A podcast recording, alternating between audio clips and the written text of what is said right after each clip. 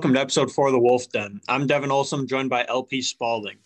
We haven't we haven't had an episode of the Wolf Den in a while. It's been about almost two weeks now. Been a little busy at school with exams and such, but you know, all's normal in Wolves land. Since the last episode, we've only lost a shitload more more games and fired our head coach. So I guess just initially, what were your first reactions? I guess just to kind of preview the episode, we're basically just going to kind of go deep dive into the decision to fire Ryan Saunders, what Chris Finch brings to the table, and, you know, kind of the last four games or the first mm-hmm. four games of Chris Finch's time as head coach. So, just right off the bat, what were your initial thoughts when you saw right after the Wolves lose to Tom Thibodeau, old buddy Thibs in the Knicks, fired Ryan Saunders? First reactions.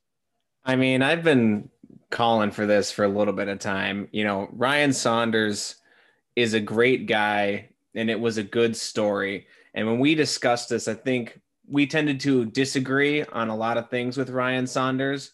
But the uh, the one thing I think we can agree now, given the experiment, is that it's not that he won't be a good coach. It's just that he hasn't been yet. You know, the future is still very bright for Ryan Saunders. He was one of the youngest coaches in the NBA, just to start with. He was with his organization with all the pressure from his dad running it. And, you know, I'm not here just to dump on Ryan Saunders. I obviously disagreed with some of the tactics he was using, but he was very proactive in how to fix this team. It just seemed like there's this fourth quarter energy that he brought that just could not get the team to close games. And I don't know anything else what to say except for that. So yeah. initially I was elated.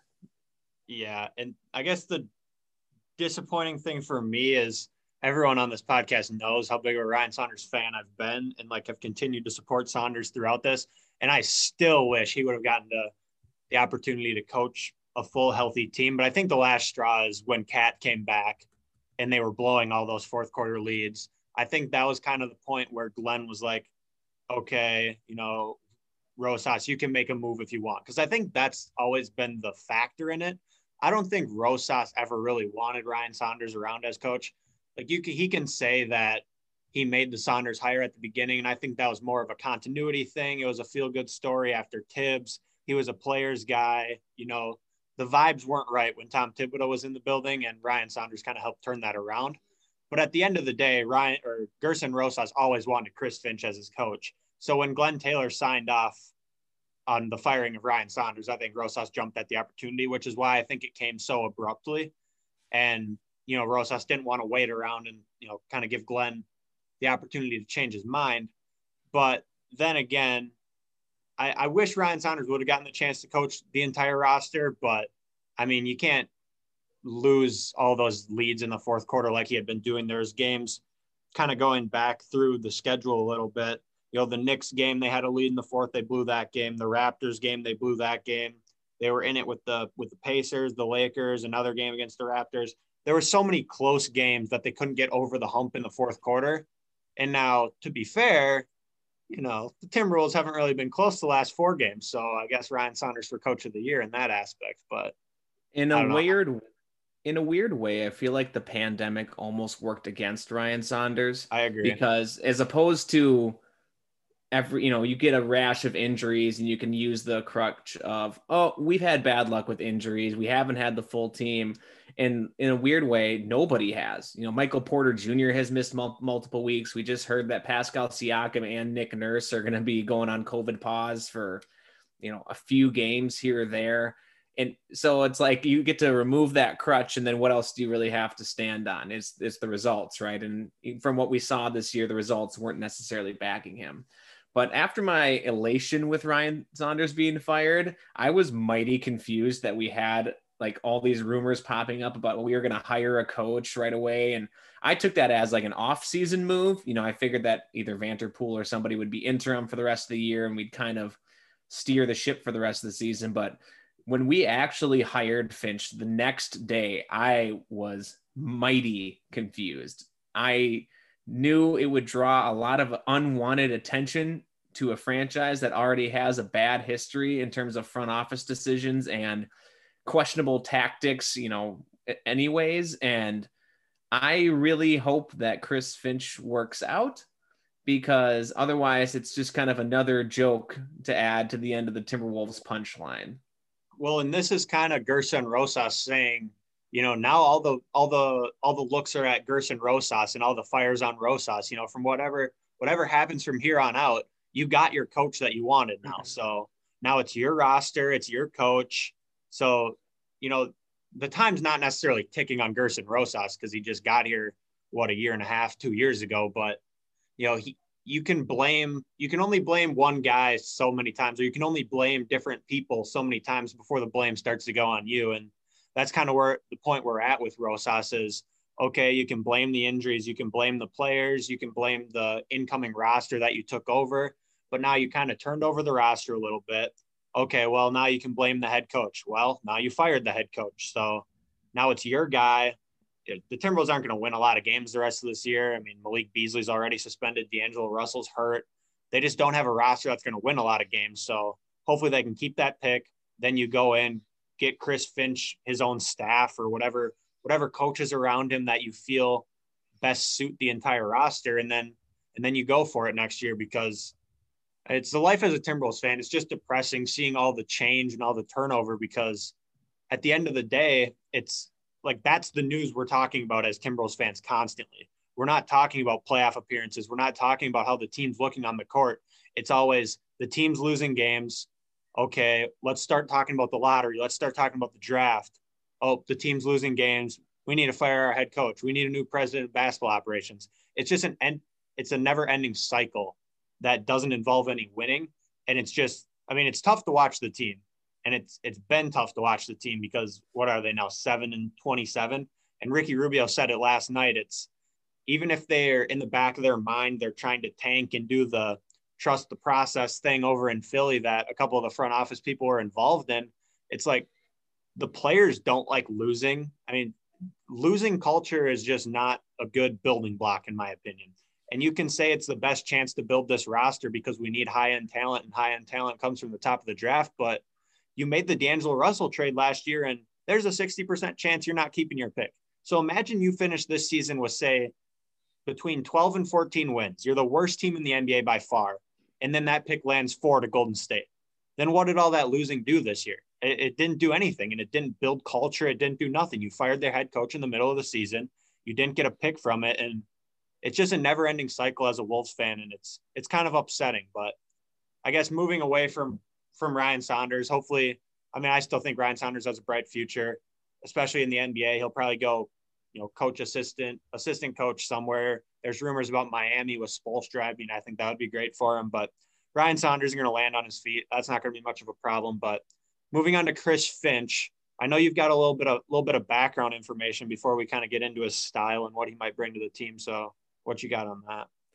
Yeah, because I mean, partly when the hire was first made, I was just confused about who this guy even is. That we obviously heard that there was a connection with Rosas, but going into Chris Finch's history, he's a former D3 All American playing in 1991 92 with a nice basketball background. And then he actually jumped overseas to play professionally, specifically in England and Belgium.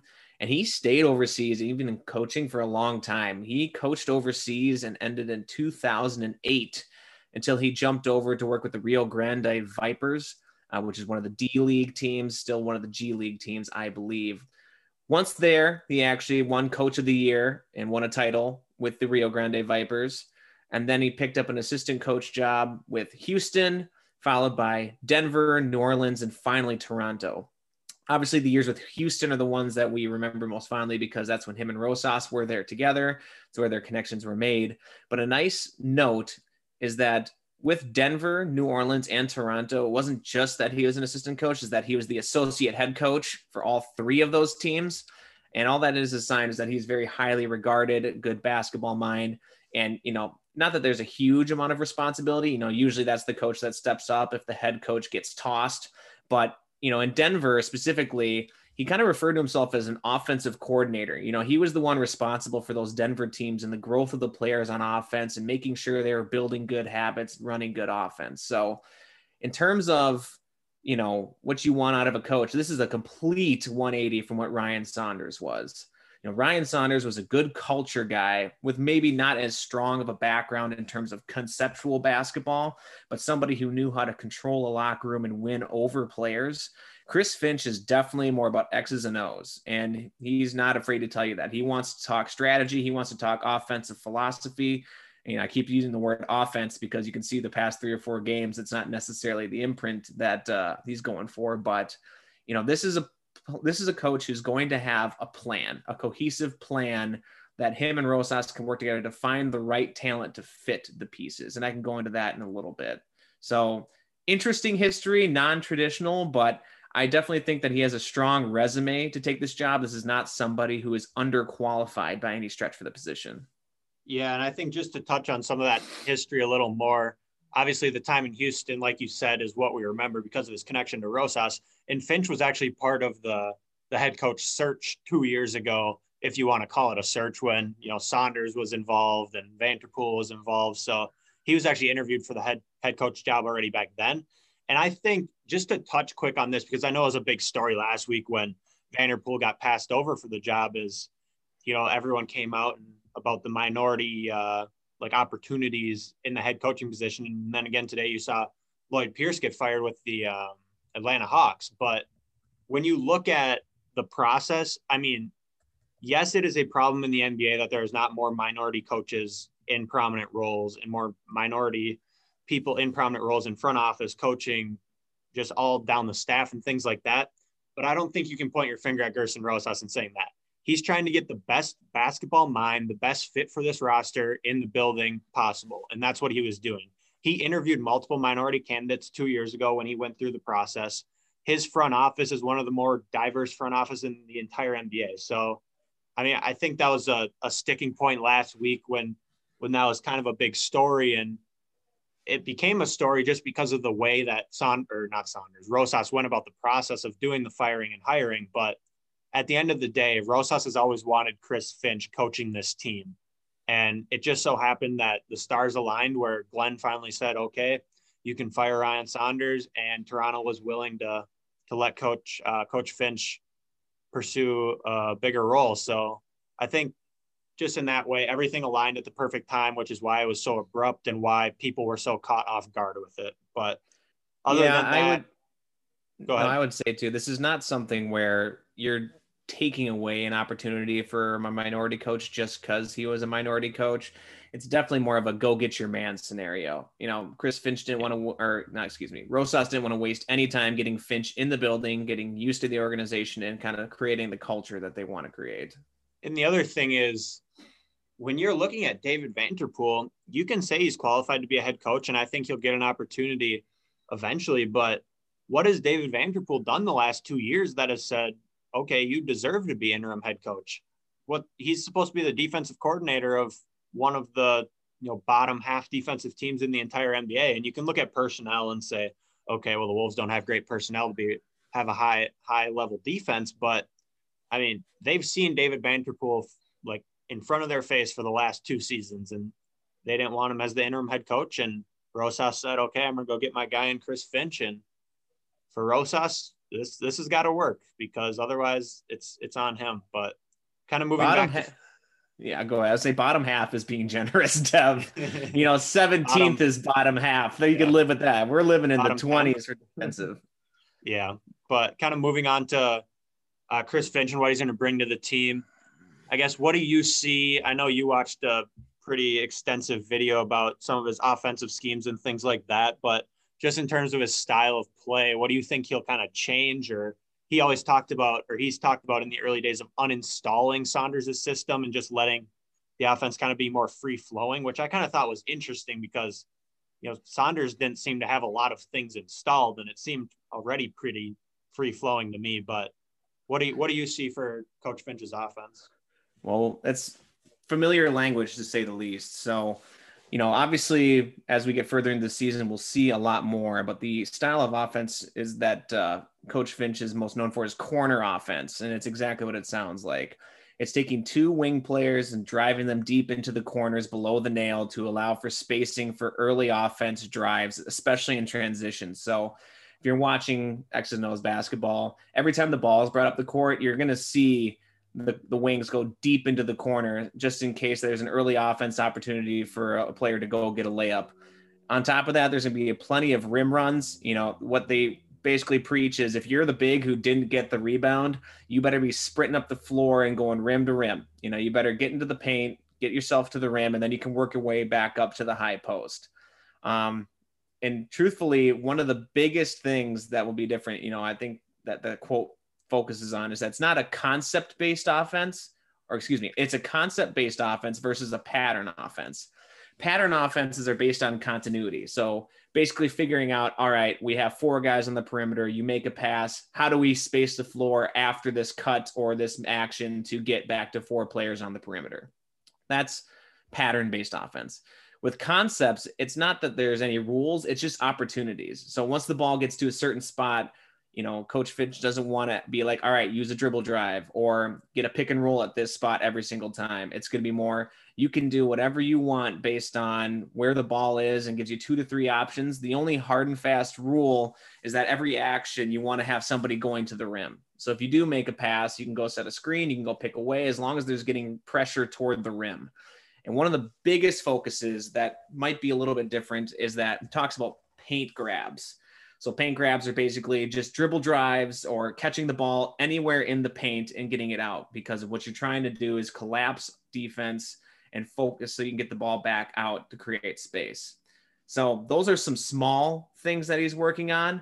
In terms of what we'll be able to see and what you have seen is just the faster pace. You know, there's going to be no walking the ball up with this Wolves team. Not that there was that much before, but truthfully in transition, once a rebound is collected, they want to get up as quickly as possible and really, really have strong emphasis on early offense. You know, he's not going to be shy about if a player like Malik Beasley, who likes to do this, grabs the ball at the wing and goes one on two and tries to take somebody on at the rim. Or if Ricky Rubio finds himself in an advantageous spot and go to the middle of the floor and take a shot. Coach Finch believes that open shots are open shots. And I can totally understand that in the NBA. When you have 24 second shot clock, who cares if you're getting the open shot at three seconds into the offense versus 23 seconds into the offense? You want to just get open shots, which will lead to better shooting percentages and better scoring opportunities. So it is interesting from a, a fan perspective to think about a team that actually is more focused on offense again, considering our defensive woes. But with the style of players that we have, I could totally see why we want to emphasize a lot of early transition scoring and a lot of rim runs with the bigs that we have. We do have an athletic group at the four, but not necessarily the biggest. Yeah. And first and foremost, uh, a Ricky Rubio open shot is not considered an open shot. That's considered like a heavily contested, fading away mid range two and 2K. That's that's going to be an air ball. That that's what a Ricky Rubio open shot looks like. Wow, your boy is just getting decimated here. What happened to you? Hey, I, I, I love Ricky Rubio. I, I never have said he can shoot. That's that's never been a comment of mine, but I do love the the Spanish unicorn. But just kind of playing off a couple of points you said in terms of the corner offense and kind of nailing the wings into the corner and you know creating space for different players around them.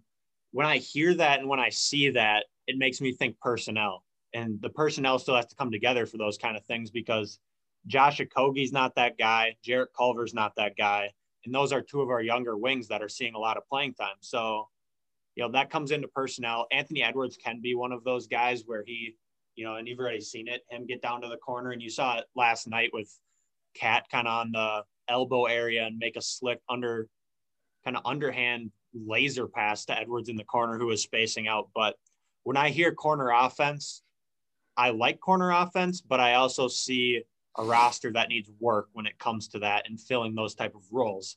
And then the next thing, when you when you talk about pace and kind of quick decision making and never wanting to hold the ball, I guess, for one or two seconds, that just screams Anthony Edwards to me. How many times this season do you see Anthony Edwards catch the ball on the the wing and just in kind of jab step three or four times and not really make up his mind and most of the time you see after the jab steps, he'll hit you with a just a three. It's jab step, jab step, jab step. Okay, I'm going to shoot, or it's jab step and go. Where I saw Chris Finch, I think it was the Saturday night game. Edwards had one of those moments where he caught the ball in the corner, jab step two times, and then put up a three. And Finch was just livid after. He was not happy. He's you know, right up in Anthony Edwards' face and saying, catch the ball, rip and go. Like it's got to be quick. It's got to be quick decision makings because you can preach fast pace and you can preach quick decision makings, but all it takes is one on the offense. If one person makes the ball stick, then all of a sudden your quick decision making is kind of ruined because once it gets to that person, the ball is going to stick, the ball stops moving. And you see San Antonio is, I mean, there's a lot of teams that are really good at it, but San Antonio comes to mind because they've been so good at it for so long where it's, you know, they kind of have the one second rule where it's grab the ball, either make a dribble move or you're passing and you're cutting. And it's just different things like that where the idea of that offense is really great in my mind, but we still have some players that are going to need to work on that. And I think Anthony Edwards is one of the the biggest players in that regard. But, Especially D'Angelo Russell. I mean, that yep. is a player who plays with a slower mentality as well. And to emphasize what you were saying, one of the points that we'll probably hear in the offseason more is Coach Finch talking about a 0.5 mentality, which is exactly what you said. It's playing fast, it's making a decision. He doesn't care what you do as long as you do it quickly because it allows the rest of your teammates to read you. And, you know, when I heard that initially, I kind of immediately thought of D'Angelo Russell because that's probably one of the things that drives me absolutely crazy when he's on the floor. Is that as soon as he hits the floor, the ball is just stuck in his hands up the rail at the three point line for three to five seconds. And when he makes a pass, all of a sudden we're down to 14 seconds in a shot clock without really having gained anything positionally. So, I'm hoping that a player like that could really benefit from this because D'Angelo Russell is a smart player and a very well thought out player, but he's just a little too lethargic with the ball in his hands right now. I mean, his whole career he's played with the ball at his fingertips and on a string and trying to set up dimes as opposed to just move the ball to get that hockey assist. So I'm hoping that with a coach a coach like Chris Finch that will be able to break that because that would be taking away a huge concern of Russell. But I guess more importantly, in my opinion, is kind of how this offense affects Karl-Anthony Towns. I really hope that this is going to emphasize Towns. He's really talked about emphasizing Towns, but has there been anything in the first few games you've seen it different, Devan, or not really? I mean, I think it's just like you said, it's more of a focal point on KAT. He's getting the touches kind of in the high painted area and he's kind of just orchestrating the looks. You've seen Finch do it in the past when he was in Denver with Jokic, and Jokic basically controls that entire offense. They get him the ball, and you know people are cutting and people are just playing off of Jokic. There's off ball screening going on, and they're trying whatever they can do to if Jokic isn't going to take his guy in isolation and go post him up or take a shot or whatever, Jokic is still going to be the one creating the looks. And I think you've seen some of it with KAT already. I think the very first game with Finch, KAT had a career high 11 assists, I believe, against the Bucks. So you see some of those things coming into action already. And KAT, KAT, KAT is capable of doing those things. He just needs to be put in the right position. And that is one one thing that bothered me about Saunders, especially the last – you know five or six games or whatever it was when when KAT came back with Saunders is there was times in the fourth quarter where KAT would not touch the ball for you know five minutes, and it's like how can you go down the floor possession by possession and not have your best player touch the ball? It's just I mean it's absurd. And Chris Finch is a smart enough offensive mind where that's not going to happen. You know the smartest guys on the team or the best players are going to touch the ball and they're going to control the pace and they're going to dictate the game. And you've you've seen a little bit of it already it's going to take some time getting KAT used to doing those things and kind of getting those different positions installed into the offense. Because, like Finch said, right now it's more about uninstalling what Saunders' system was or what baseline it was rather than kind of installing his own thing right now. So I think as time goes, you'll see KAT kind of reap those rewards more and more. But I guess just right away, you can tell that KAT's going to be the focal point, and there's not going to be those five minute stretches when he's on the court where he's not touching the ball. And I feel like the nice thing from what I've seen with Finch is that the way he likes to play offense and KAT's skill set line up almost perfectly. You know, there's a lot of times with Saunders and previous coaches where they realize that Karl-Anthony Towns is actually pretty skilled with the ball in his hands. But all that ever turned into for the Wolves was isolation play. And that's not the strong suit of KAT. You know, KAT's not an explosive athlete by any stretch. He's very skilled, but if you get him set at the top of the key, going one on one with his man, I think you're going to get a lot of just long, lanky floaters or, you know, moving too fast to the rim or a step back three. Whereas in Finch's offense, he's going to be involved in way more screen and roll actions. And that is way more helpful to KAT's skill set. You know, he's skilled enough to catch the ball on the move at the high post and then finish at the rim. That's a great benefit as opposed to just catching them all at the three point line and saying, KAT, go get a bucket. You know, maybe if you need a shot with like 30 seconds left at the end of a quarter, sure, that's something you can go to, but that shouldn't be a reliable version of the offense. And the interesting difference will be the balance of what Finch ran in Houston with Rosas versus what you said he ran in Denver with Jokic. I tend to lean that he I agree and agree that he'll do more of what they did with Jokic and kind of enter the high post. But Denver still uses an absolute load of low post ups for Jokic. You know, if they get late into a clock with six to seven seconds left, you'll just see Jokic dive onto the block and they'll give him the ball and let him create from there. And I really don't think you'll see that from Finch. You know, KAT has a pretty decent post up game, but if he got three to five post ups every game like he has been getting, I would be absolutely shocked. I think that those low post ups are going away in favor of high ball screen action with rim runners. You know, you look at Vanderbilt, that's a perfect example of somebody who could kind of play that Clint Capela role. He's not going to shoot a mid range jumper. His whole job is to screen and run at the rim to create pressure. And KAT can also do that for this team. So I like the idea of getting the ball in KAT's hands in advantageous situations, not flipping it to him 16 feet, you know, where, you know, off the block with his back to the basket, but rather having him catching the high post and control the offense. So I'm excited for what this means for KAT. And, you know, early returns are saying that he's actually been a little bit more efficient on the offensive end through this new system. I mean, it's four games. You would hope that something changed a little bit, but uh, hopefully a more efficient KAT leads to kind of a more winning version of this team because offense has never been the problem. But if you can clean up even some efficiency from a great player like KAT that's only going to help us. Yeah and going back to your point on vanderbilt playing with KAT this again kind of goes back to personnel around KAT.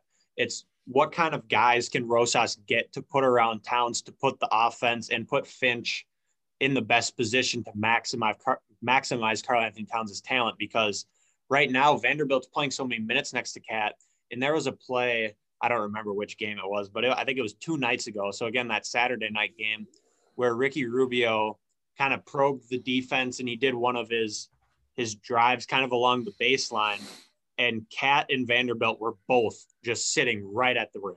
So Rubio tried to fit in a pass to whoever. I mean, I don't you don't even know which one it was trying to go to, but you know, one of those players has to be spaced. So I think the biggest need still on this team is a power forward.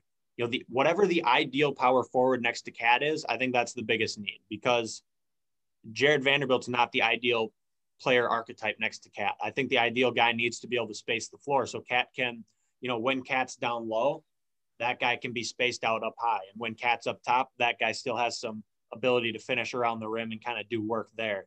And Jarred Vanderbilt's not that guy. He doesn't space he's a dunker spot offensive player. And when KAT's kind of working down low, Vanderbilt kind of gets in his way a little bit. And as much as we love Jaden McDaniels, I don't think he's ready for that big of a role yet either. You know, he's shown kind of some inconsistencies stretching the floor. So that's probably through a trade. That's probably their biggest need this deadline off season. Whenever Rosas tries to make the move, I still think there's a move coming for a power forward. And I mean, it's just about right now, it's about implementing Finch's system, getting KAT comfortable doing what he's going to be doing, hopefully getting D'Angelo Russell and Malik Beasley back so everyone can have a little continuity at the end of the season, get them some time on the court together. And then you go and see what that system looks like around those three guys. And then, you know, you can probably throw Edwards in there too. And then you kind of fill in the pieces around them and you get the ideal people to play in those lineups with them and you try a bunch of different combinations with those guys to see who can fit and see who belongs next year. But I think for the rest of the season, it's all about rotations, filter guys through, try a bunch of different stuff. You're not getting anywhere near the play-in game. So, you know, winning doesn't necessarily matter all that much. So it's kind of more so get the guys in there and see what you have for next year because right now it's it's it's a crapshoot and you're not we're clearly not trying to win games. So you might as well not even sugarcoat it at this point. Yeah, I mean, we we find ourselves in a familiar position. You know, you're trying to figure out. We're not even. Are we halfway through the season? We're not even to the All Star break, and we're already asking the question of what to look at for the rest of the season. But as fans, there is a few things that I do find interesting. I just want to start off by saying Finch doesn't even have his own staff yet. So I know if we keep do losing. You think, do you think they're going to bring? So, and here's here's the problem I have with Rosas is he preaches culture. He says all these things in the media, but then he goes and does something else. Because how much can you preach culture and you can you preach it's a family here, and then you trade over half the roster last year at the deadline. You fire a coach mid-season. So how much is it about culture? Is it just you know talking the talk where he just said we love the coaches in place here. These are our guys. We're going to keep our guys. So do you think they're going to bring in a new coaching staff over the summer for Finch, or do you think you know Prigioni and Vanterpool are kind of going to be be here for the long run as well?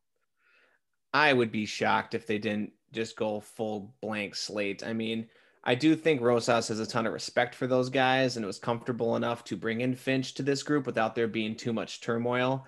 You know, Vanterpool himself hasn't said much about anything given the current situation, even though he was the one that might have been the wronged party in all of this. But I can't imagine that Finch isn't going to have a few pet people that he'll want to bring around, especially for the defensive side.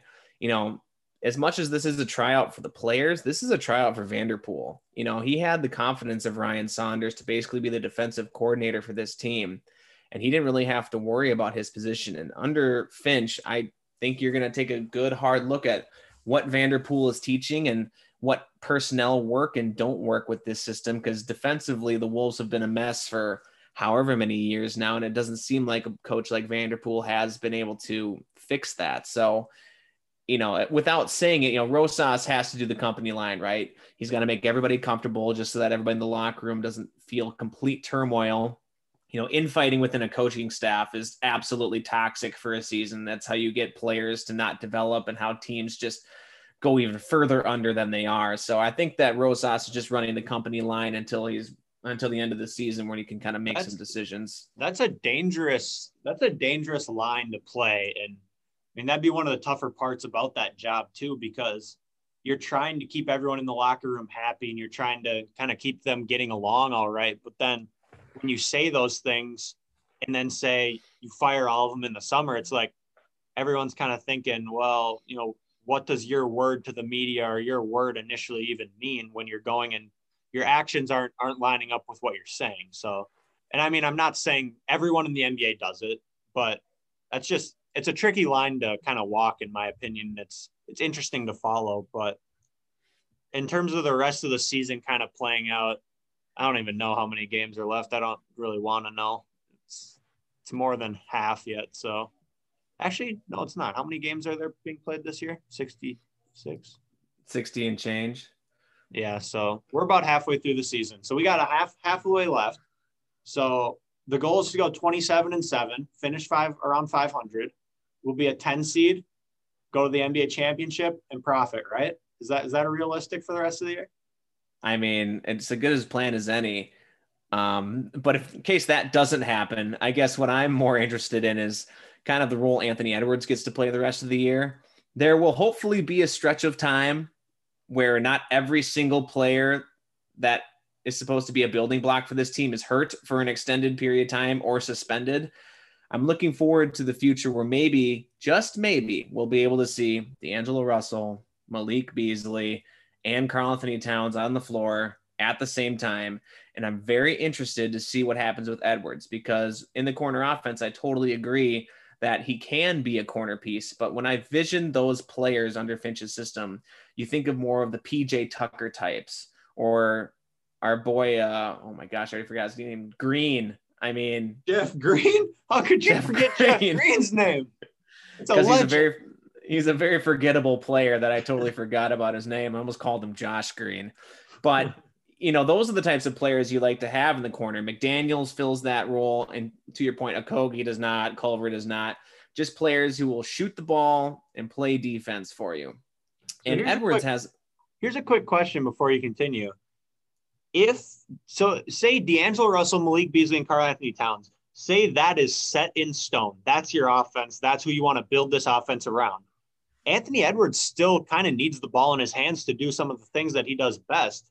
So, what does he kind of become? Is he a six man? Is he a trade chip to maybe go get some kind of, you know, stretch four or like what is Anthony Edwards then?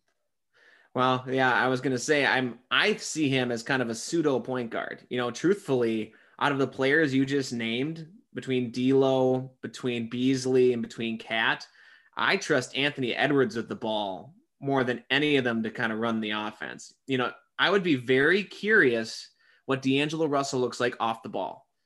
Does he have that skill set? Does he need to have the ball in his hands? Because he is a good shooter. I mean, nobody's ever going to say that Russell can't shoot the ball. And Blake Beasley does his best work off the ball. He runs off screens well. He's good at getting his feet set and firing up a shot. But if you're talking about the ceiling for this team, this offense, having a strong player like Anthony Edwards who can get to the rim and create for teammates is almost more important than just having Russell hold the ball up top. I mean, we've talked about Russell before. If he doesn't get into the paint going forward, I don't know how he fits with Finch. And from what we've seen, Russell likes to get to the elbow or get to the block, but he doesn't necessarily like to drive into the paint and take contact and finish or kick to other teammates. So I agree that I'm curious that Anthony Edwards needs the ball in his hands, but I say let him have it at this point. Let him grow in that role. You take him number one overall because of what he can do with the ball in his hands.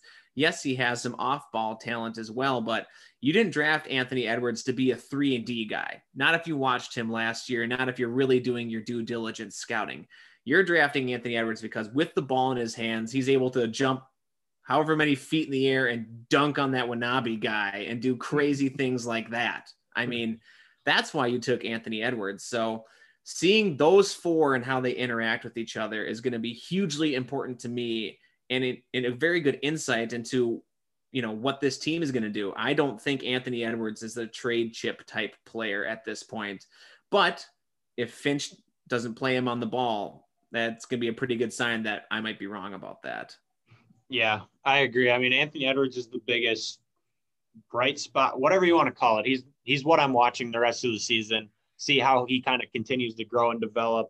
Hopefully, he has some more games. And it's kind of been funny because I think you know Finch has been frustrated with Anthony Edwards a couple times these last these last four games, and you can just see it. There's a couple possessions where I'll watch Anthony Edwards do a couple of those jab steps and take the pull up three, or you know not make the right decision, and you just watch Finch on the bench and he's you know whatever banging his foot on the ground and he's not trying to show it, but you know he's he's frustrated with some of the decisions Anthony Edwards makes, and it's kind of on Finch and the rest of that staff to improve that and kind of get him and groom him into the role that he needs to be into with this team. So that's my biggest thing I'm watching. The other thing I'm going to watch the rest of the year is obviously just rotations and some of the young guys that we've kind of touched on in previous podcasts. I mean, one of the biggest things I've noticed in the first four games with Finch is the starters are playing a lot of minutes. Jaden McDaniels is not playing as many minutes as he was before.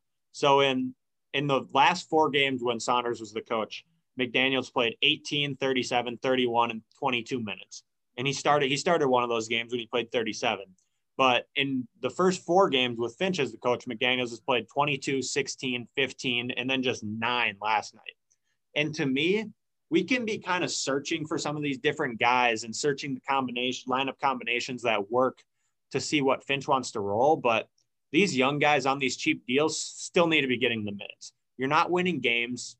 Get get these guys the minutes, see what they can develop into see if you can build them some value as trade chips over the summer or you know you're getting them experience on the court to be valuable bench pieces for next year so play these guys Naz Naz Reid, there's no reason Naz Reid shouldn't be playing you know 20 minutes a night if you have to play him some next to KAT do it like what are you losing at this point you might as well try things you might as well give these young guys the minutes I mean Jake Layman had a pretty solid game last night against the Suns but Jake Layman doesn't need to be playing 30 minutes a night you know Juancho, man, that that Juancho contract is looking worse and worse by the day.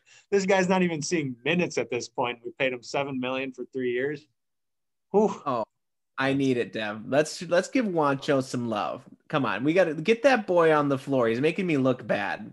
Yeah, I mean, I like Juancho.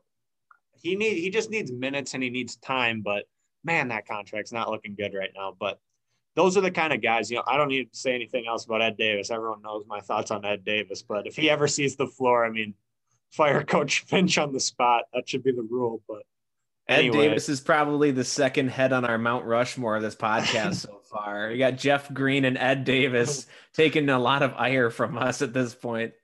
Can you imagine the the uh, super team they would make together? Jeff Green and Ed Davis. Well, you could throw Bol Bol on there. Oh, Cole Anthony. Not Man, yet. You'd have not one yet. hell of a squad. but uh, anyway, is there anything else you're looking for kind of throughout the rest of the year? No, sir. All right, so we might as well get into some of the Twitter questions then.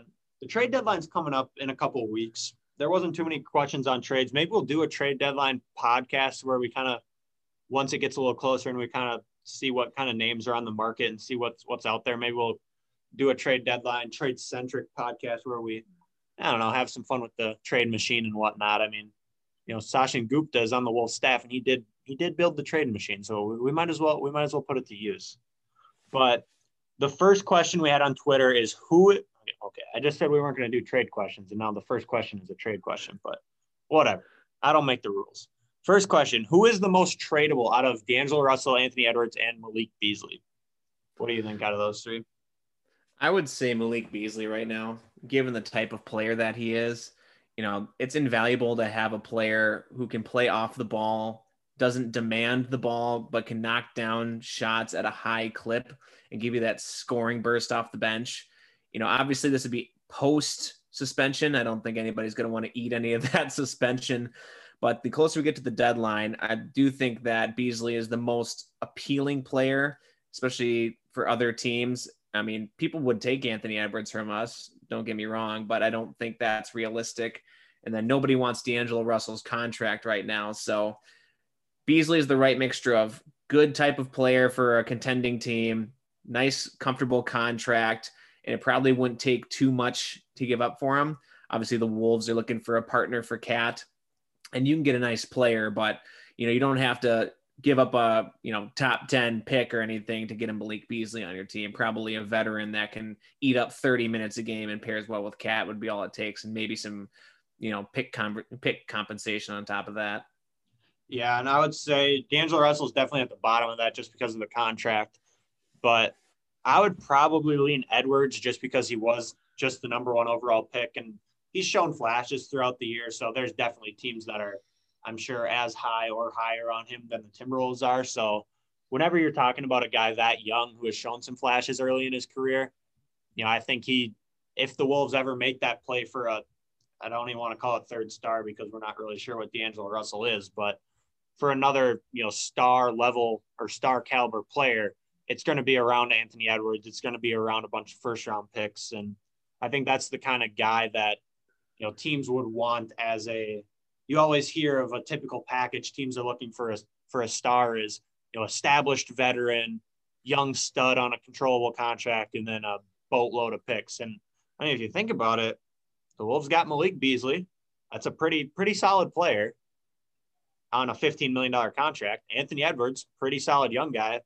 And we got we got a boatload of picks. So if you think about it, we if we keep our pick this year, we'll be in play if anyone comes available this summer. But yeah, Edwards and Beasley are both tradable. You wouldn't you wouldn't have any difficulty trading either of those, but either of them. But uh, moving on to the next question, does it appear Anthony Edwards will soon be the leader of the team? Um, I think we're both going to kind of agree on this, and spell it out as K A T cat. But anything you want to add on that? I mean, Edwards is a very unique and strong personality, and he'll definitely have his voice in that locker room. But KAT's the leader of this franchise. He says, you know, he wants to build a winning culture here in Minnesota. And I hope he means that because I would absolutely love to keep KAT around in a Minnesota uniform. But no, Edwards isn't going to be the leader until KAT's gone. Yeah, I agree. I mean, maybe eventually, if if if KAT ends up walking out the door or we trade him or whatever, then maybe if Edwards molds into that, he's a great personality. Love every single interview he does, but yeah, not the leader of the team yet. And then final Twitter question before uh, I guess we can just call it Wolves depressing fact of the week at this point. But last Twitter question: Is there any reason to be optimistic as a Wolves fan? You you might as well go first. He caught me on a bad couple of weeks, man, between Gopher basketball, my high school basketball team I'm coaching, and the Minnesota Timberwolves. I've become some of a basketball nihilist at this point. Life is pain. There's no reason for anything. Don't worry. But, once once your favorite coach Ryan Saunders gets hired to be the Gophers basketball coach, everything will be all better in the world. Not not to mention our intramural basketball team suffered its worst loss since we formed the team it hurt me deep in my soul. We should have killed that team. Anyway, it's been a bad yeah, week, I, but I can't relate to that. I wasn't there. The team was missing their best player, obviously. Oh yeah, but we missed all of that negativity. Yes, there is optimism with the Wolves. Believe it or not, there is a base of good, young, cheap players that teams that make the playoffs tend to have. We talked about it before with Vander or not Vanderbilt. Oh my gosh, I almost said Vanderbilt. What's happening to me? Uh, there's McDaniels and Naz Reid and Jordan McLaughlin and lots of players who are good NBA players on very cheap contracts. And that's a good recipe for us to be very top heavy with our contracts and raise the talent level of this team. And we just talked about how tradable Edwards and Beasley are there's a formula come this off season, and I hate talking about the off season all the time, but there's a formula where we can get a really nice piece and really fix that starting five and compete at that level. That's where we lose a lot of the minutes. Is honestly the starting five. The secondary unit has been fine for the Wolves this year, given what type of players we have, but feels like our starting lineup is always missing a player or two or just playing from behind. On top of that, I know you bring the negative side of this, but we still have a chance at a top three pick. And this is a mm-hmm. loaded draft. I mean, if we find a way to get lucky, which is not something Wolves fans are familiar with, I'm not saying the number one pick, but anywhere in the top three is an absolute win with this draft. There's great players top to bottom. So there's guards, there's forwards, there's a lot of franchise changing players in this draft. So I'm going to hold out hope until the lottery happens and then I can be crushed. But until the lottery tells me that we don't get this pick this next year, I'm going to hold out hope. Man, that home, oh, man, the lottery night is going to be stressful. Tense. I think I might have to go. I might have to just sit live on Twitter, and people will just be able to watch my reactions unfold because man, is that going to be stressful. But I will, there will not be less than six beers in my system by the time that that is announced. There's no way I cannot handle that sober. Not a oh, chance. Man. Yeah. If our boy Andrew Wiggins ends up with that pick, whew, rough night. But in terms of optimism about the rest, or I guess not the rest of the season, just in general about the Wolves, I mean, everything you mentioned, I'll say yes. You, any team you're a part of, any team you follow, you're always going to find something to look forward to. But I do think the Wolves are in a good spot. It sounds weird. They suck this year. They're going to suck the rest of the year. They might lose their pick. And even if all of those things happen, now losing the pick would would damper the mood this offseason. But we're in a good spot this offseason to make some things happen.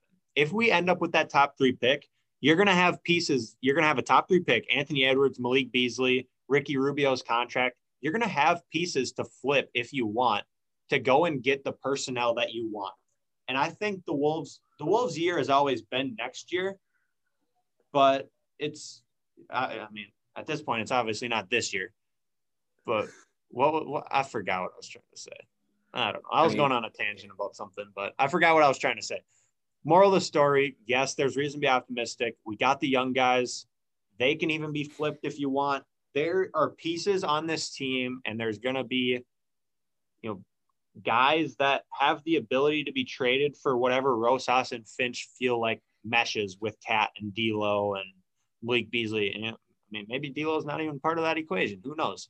Whatever they think fits this roster best, they're going to have the ability to do it this summer. And especially if we have that top three pick, we're going to have some of the best assets in the entire NBA. It sounds weird, but we're not okay. I should say not some of the best assets, some of the most tradable assets you know, that would theoretically be on the table. So hang in there. I'm sure at this time next year, everything will go smoothly this off season, and we'll probably be 10 and 30 at this time next year, and we'll be talking about how it's ready to be optimistic for the next year. So it's a cycle as a Wolves fan, as you can remember from the beginning. But other than that, what, what do we got for the Wolves fact of the week? And the Wolves fact of the week, and it does seem to tend to skew a little negative, but I didn't mean it this time. So for the Timberwolves, they were formed in 1989, and Flip Saunders is the longest tenured coach in Wolves history at 10 seasons, respectable number. The second longest stint is at three seasons. Rick Adelman got 230 games under his belt, and your boy Tom Thibodeau got 204 yeah. games under his belt before we let them go. So if history tells us anything, we're going to get at least a good year and a half to three years out of Chris Finch before we move on to something else. So at least that's, you know, I love positive. It. I love it. And just side bonus, a bonus one for you, Dev. Oh, bonus question. Bonus question.